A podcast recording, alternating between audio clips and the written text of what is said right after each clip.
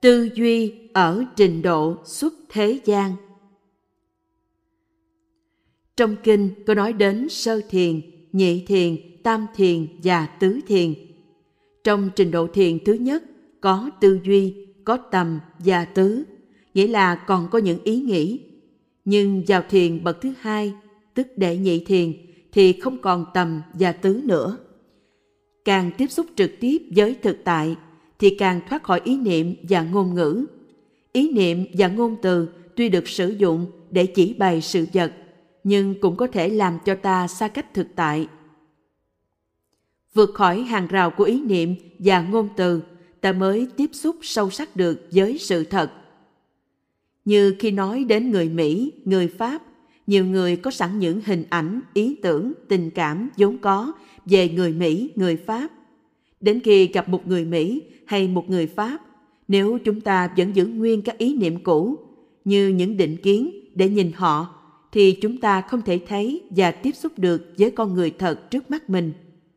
Như vậy, ý niệm và ngôn từ ban đầu có thể giúp ta biết có các sự vật, nhưng sau đó có thể trở thành chướng ngại vật ngăn không cho ta tiếp xúc với bản thân của thực tại.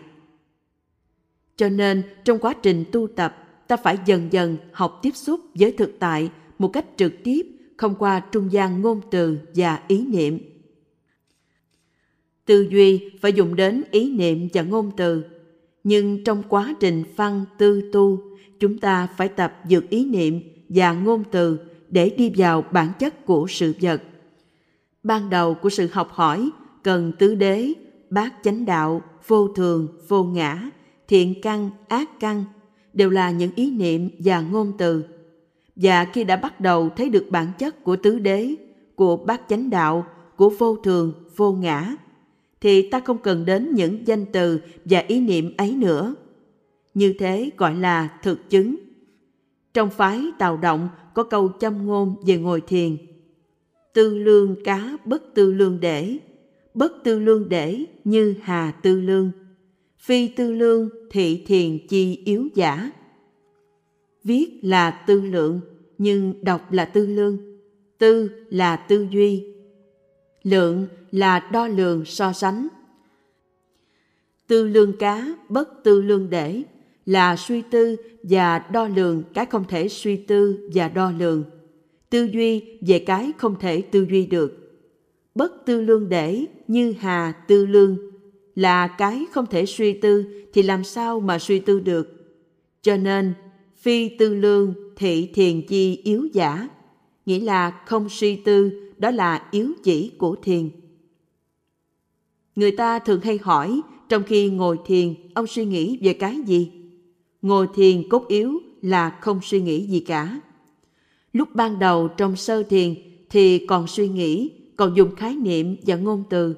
Sau đó phải vượt khái niệm và ngôn từ. Khi ta thực sự sống với một người hay trong một hoàn cảnh nào, thì dần dần những ý niệm và những ngôn từ sẵn có về hoàn cảnh và về người đó tự nhiên rơi rụng. Từ đó có thể kết luận rằng, khi ta đã bước sang lãnh vực chân đế, xuất thế gian, thì tất cả mọi tư duy đều là tà tư duy. Khi học về chánh kiến chúng ta cũng đi từ lãnh vực của thế gian sang lãnh vực xuất thế gian. Lãnh vực thế gian là thấy có chánh kiến, có tà kiến.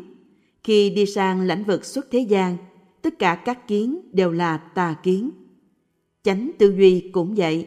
Ban đầu thì ta phân biệt có chánh tư duy và tà tư duy. Nhưng sau quá trình văn, tư tu bứt hết những ý niệm và ngôn từ ta an trú trong thực tại nhiệm màu của pháp thân. Lúc đó, không thể nào diễn tả thực tại bằng ngôn từ và ý niệm nữa.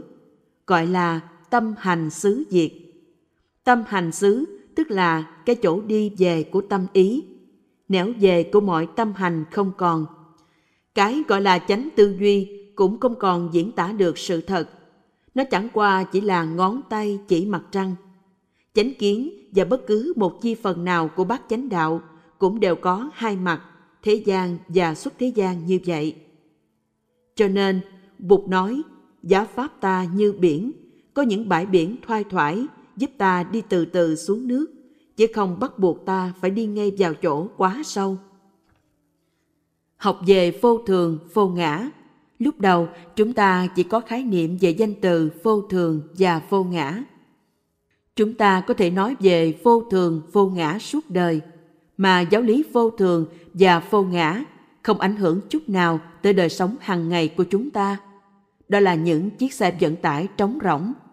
Trái lại, nếu chiếc xe có chuyên chở vật liệu xây cất, thì khi xe rút lui, chúng ta vẫn còn vật liệu. Và chúng ta không bị kẹt vào những chiếc xe hình thức của ý niệm và ngôn từ. Bụt có dạy các phép quán về bất tịnh và khổ. Bất tịnh nghĩa là không sạch sẽ. Tuy bên ngoài ta thấy sạch sẽ và đẹp đẽ, nhưng bên trong thì không.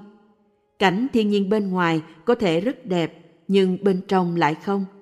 Cảnh đồng quê thái bình tươi tốt, chim én lượn bay. Thấy rất đẹp, nhưng bên trong có thể có chất phân hóa học đang giết bao nhiêu côn trùng. Những con chim đang luyện bay kiếm sâu để ăn và những con sâu đang run sợ. Ta đừng để cái bề ngoài đánh lừa. Những con người trông rất trong trắng, nhưng bên trong thân tâm có những yếu tố bất tịnh. Khi khám phá ra được thì có thể trễ mất rồi. Phải thấy được các yếu tố bất tịnh bên trong chính bản thân mình, trong người khác và trong dạng vật chung quanh. Địa ngục có thể xuất hiện bất cứ lúc nào, đó là phép quán bất tịnh. Trong đạo Phật có phương pháp quán cửu tưởng, tức là quán sát về thân thể con người để thấy được những sự thật về tính chất bất tịnh. Đó là một cách đối trị tham dục. Quán khổ là để đối trị với ảo tưởng về vui. Nhìn một cá nhân, một gia đình, chúng ta có thể thấy qua bề ngoài hình như có sự hòa thuận và vui vẻ, nhưng bên trong có thể chứa chất nhiều khổ đau. Bề ngoài ta thấy một gia đình đầm ấm và tươi vui, nhưng bên trong có thể là oán giận, ghen ghét và mọi người phải chịu đựng lẫn nhau như trong một địa ngục. Bụt dạy quán khổ để ta xóa ảo tưởng về những niềm vui giả tạo. Sau này, các thầy nêu ra hai đề tài quán chiếu, khổ và bất tịnh, để chép chung với các phép quán vô thường và vô ngã.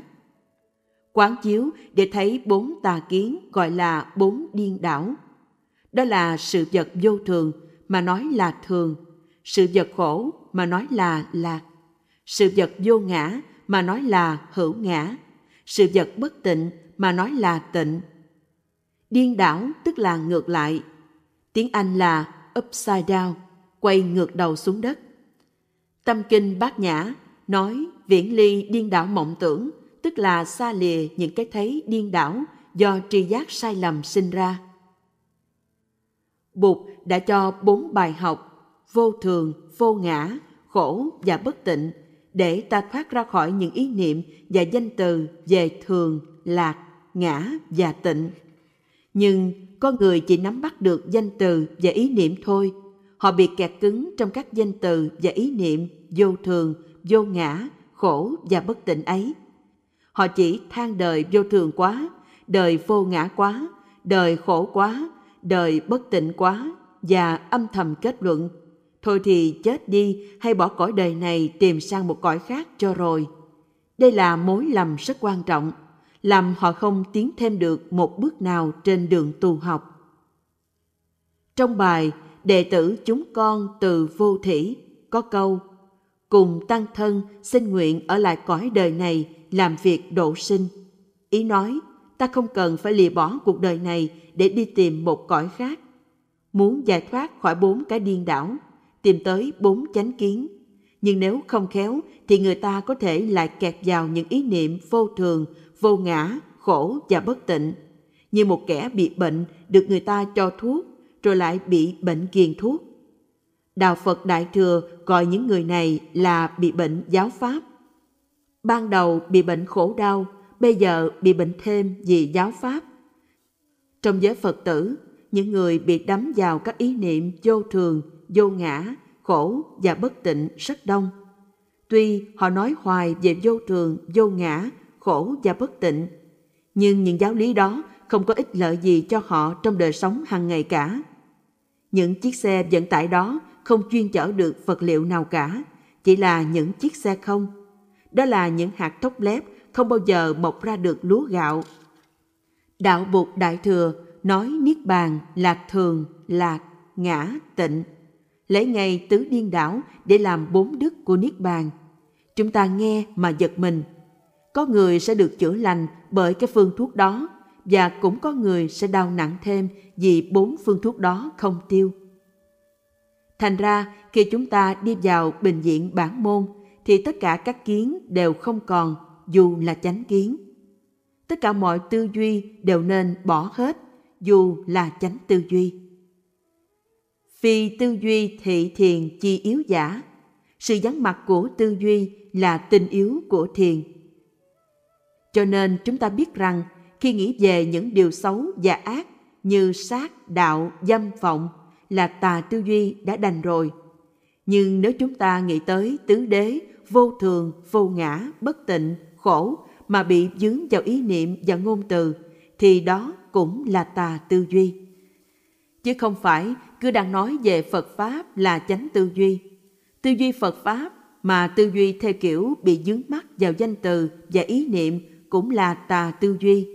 Nói chuyện về quán rượu, sòng bạc và sắc dục cố nhiên là tà tư duy. Nhưng nếu chúng ta nói trong chánh niệm, trong ý hướng muốn chuyển hóa người nghe để giúp họ ra khỏi những hầm hố và địa ngục ấy, thì chúng ta đang thực tập chánh tư duy và chánh ngữ. Và khi đã chuyển sang bình diện xuất thế gian, thì không còn sự phân biệt. Tất cả tư duy đều là tà tư duy. Trong việc tu tập, uống trà hay đi thiền hành, thì chúng ta chỉ uống trà và chỉ đi thiền hành mà thôi. Nếu chúng ta còn tư duy về trà, tư duy về thiền hành, đó cũng vẫn là tà tư duy. Trong khi đi thiền hành, ta chỉ đi thiền hành thôi. Nếu suy nghĩ, dù là suy nghĩ về thiền hành là hỏng. Trong khi uống trà, ta chỉ uống trà. Nếu trong khi uống trà còn suy nghĩ, so sánh, suy tư về trà, có những ý niệm này, ý niệm khác về trà, thì đâu còn là uống trà nữa. Trong đời sống hàng ngày, trí óc ta luôn luôn suy nghĩ, nghĩ cái này rồi nghĩ cái khác. Khi sự suy nghĩ đưa chúng ta tới đau buồn, sợ hãi, lo lắng, chúng ta biết đó là tà tư duy và chúng ta phải ngừng lại. Muốn ngừng tập khí suy nghĩ ấy lại, ta phải thực tập chánh kiến. Chánh tư duy đưa đến an vui, đưa đến quyết tâm muốn tạo hạnh phúc cho mình và cho người khác. Trong Kinh Thánh Đạo và trong Tạp A Hàm, Kinh thứ 785, chúng ta thấy rõ rằng chánh kiến, chánh tư duy và chánh niệm phối hợp lại thành một bộ ba rất quan trọng, nhất là trong sự thực tập hàng ngày. Để có một phương pháp tu tập về chánh tư duy, tôi đề nghị bốn mệnh đề này. Quý vị có thể tự đặt cho mình như những câu hỏi áp dụng vào thực tế Mệnh đề thứ nhất, có chắc như vậy không? Câu hỏi này thuộc phạm vi tư duy và tưởng. Tư duy liên hệ tới tưởng. Tưởng tức là cái nhận thức hay tri giác của mình. Một sợi dây mà ta tưởng là con rắn, đó là một nhận thức sai lầm. Một người không có ý nói điều đó mà mình tưởng rằng người ấy muốn nói điều đó. Một điều giả định mà mình tưởng là sự thật đó gọi là vọng tưởng. Càng nhiều vọng tưởng thì càng nhiều tà tư duy. Cho nên đừng vọng tưởng về mình, về người, về hoàn cảnh xung quanh. Và muốn như vậy thì phải có chánh niệm. Tự hỏi, có chắc như vậy không? Có chắc cái tri giác của mình tiếp nhận đó là đúng hay không? Trong một khóa tu nọ, tôi đề nghị mỗi người viết câu hỏi Are you sure? dán trong phòng mình. Chúng ta có rất nhiều nhận thức sai lầm trong đời sống hàng ngày. Những sai lầm đó tạo địa ngục cho chúng ta và những người sống chung với chúng ta. Vì vậy, muốn tránh tư duy phải biết quán chiếu và kiểm chứng xem những tri giác của ta có đúng hay không. Mệnh đề thứ hai mà ta nên luôn luôn tự hỏi mình là ta đang đi về đâu? Đây là vấn đề liên quan đến tư duy và thất niệm. Tư duy thường lôi ta đi khắp nơi. Nó xỏ mũi mình và kéo mình đi như trẻ buộc đồng kéo con trâu đi theo. Nó mang chúng ta xuống địa ngục, chúng ta theo xuống địa ngục. Vì vậy, cần phải thực tập chánh niệm. Ta đang đi về đâu? Khi biết mình đang để cho thất niệm hoành hành, để cho tà tư duy kéo mình đi vào địa ngục, ta nói, tôi biết tôi đang đi vào địa ngục và tự nhiên ta ngừng lại. Tôi biết tư duy của tôi đang đưa tôi xuống địa ngục và tôi quyết định không đi theo nữa. Mệnh đề thứ ba có liên quan đến tư duy và tập khí. Tập khí là những thói quen ta có từ hồi ấu thơ, có thể đã do các thế hệ ông bà truyền lại. Khi nhận ra một tập khí của mình, ta hãy chào một câu, À, bạn cố tri đó hả? Một thói quen mà chúng ta thường nghĩ là hay nhưng có thể là dở. Ví dụ như cái thói hay làm, hễ hở tay ra một cái thì kiếm việc ra để làm, nếu không làm thì không chịu nổi. Căn nguyên sâu xa là vì từ đời này sang đời khác, dân ta vốn rất nghèo đói. Cho nên, ông bà tổ tiên của mình khi nào có chút thì giờ rảnh là phải làm một cái gì để giúp gia đình có thêm cơm ăn áo mặc. Đó là một đức tính tốt. Vì thương gia đình, thương cha mẹ, cho nên mình chịu khó làm như vậy. Nhưng thói quen đó có thể trở thành một tập khí xấu, có thể làm cho mình không còn cơ hội để sống đích thực nữa. Rất nhiều người trong xã hội chúng ta bị cái bệnh gọi là ghiền công việc tức là không làm gì đó thì chịu không nổi. Họ không có thì giờ để ngắm nhìn trời xanh, mây trắng, không có thì giờ để đi từng bước thảnh thơi. Sự sống phải có những giây phút thản nhiên, nhàn hạ, để có thể được ngắm hoa đào nở, để có thể nhìn mặt trăng lên, để có thể uống một chén trà trong thanh tịnh. Cho nên ta phải quán chiếu tập khí này. Mỗi khi nhận ra mình đang hớt hải, nhìn đâu cũng thấy việc chưa làm, việc muốn làm, lo lắng bồn chồn vì công kia việc nọ. Chúng ta biết cái tập khí, cái thói quen cũ đang chiếm cứ tâm mình. Và ta cất tiếng chào, kìa bạn tôi đã trở lại. Nếu biết tập khí đó ta đã tiếp nhận từ mẹ ta, thì ta sẽ chào, mẹ ơi, con nhận ra mẹ rồi. Những tập khí trong cuộc sống với người chung quanh càng đòi hỏi ta giữ chánh niệm hơn nữa. Một người mà nói ra câu gì là ta phản ứng lại ngay lập tức. Tập khí tạo nên một phản ứng máy móc không kịp suy nghĩ. Một trăm lần ta phản ứng giống hệt cả trăm, như một phản ứng hóa học. Một người hãy nói xong câu này thì thế nào người kia cũng điên đầu nổi giận. Một trăm lần nói là một trăm lần giận. Cho nên người sống chung với ta phải biết về tập khí của ta và ta cũng phải tự biết tập khí của chính ta. Nhờ vậy, ta có thể tránh được rất nhiều phiền não và khổ đau. Biết như vậy tức là thực tập chánh niệm, mà biết như vậy không phải là tự ghét mình, giận mình, phạt mình. Ta không cần phải có mặc cảm tự ti, vì người nào cũng có tập khí cả. Có những tập khí do nhiều đời ông bà truyền lại. Cách tu tập của chúng ta là không tự trách, không phải tự đầy đọa vì các tập khí đó. Cách thực tập là phải mỉm cười với tập khí. Mỗi khi thấy nó ló đầu ra thì ta mỉm cười nói Chào anh, tôi biết anh rồi. Hello, I know you are there. Đó là phương pháp hay nhất. Và khi ta nhận diện được tập khí của ta thì ta sẽ làm chủ tình hình và tập khí đó sẽ từ từ chuyển hóa. Trong lúc đó, ta tập thêm những tập khí mới luyện nên những tập khí tốt, ví dụ thiền hành. Nếu ta đi thiền hành cho đều và thấy an lạc trong khi đi thiền hành, thì thiền hành cũng trở nên một tập khí. Mỗi ngày nếu không đi thiền hành thì ta thấy thiếu thốn. Những người tập yoga cũng vậy. Có những ngày không tập yoga, họ thấy giống như họ chưa được ăn cơm. Đó cũng là một tập khí tốt. Và cuối cùng, để chánh tư duy được phát triển với bồ đề tâm, ta nhớ sẽ tự hỏi, ta làm gì, ta nói gì để thể hiện bồ đề tâm? Bồ đề tâm tức là một ý chí, một ước muốn rất thâm sâu trong tâm thức của ta. Bồ đề tâm tức là ao ước được giác ngộ, được hiểu biết, được có chánh kiến để có thể tạo hạnh phúc cho nhiều người, cho nhiều loài. Động lực khiến một người đi tu là Bồ Đề Tâm. Nếu có Bồ Đề Tâm rồi, thì ngày đêm ta tâm niệm làm thế nào để có thêm tuệ giác, thêm chánh kiến, thêm năng lượng để tự tu, tự độ và giúp cho người khác vượt thoát khổ đau. Bồ Đề Tâm trở thành một dùng năng lượng rất lớn. Chính nó để tư duy của ta đi tới mục đích. Tự hỏi, ta làm gì, ta nói gì, ta suy nghĩ gì để ước mơ thành tựu. Nuôi dưỡng Bồ Đề Tâm trong đời sống hàng ngày bằng chánh niệm, thì tư duy của ta sẽ đi về hướng chánh.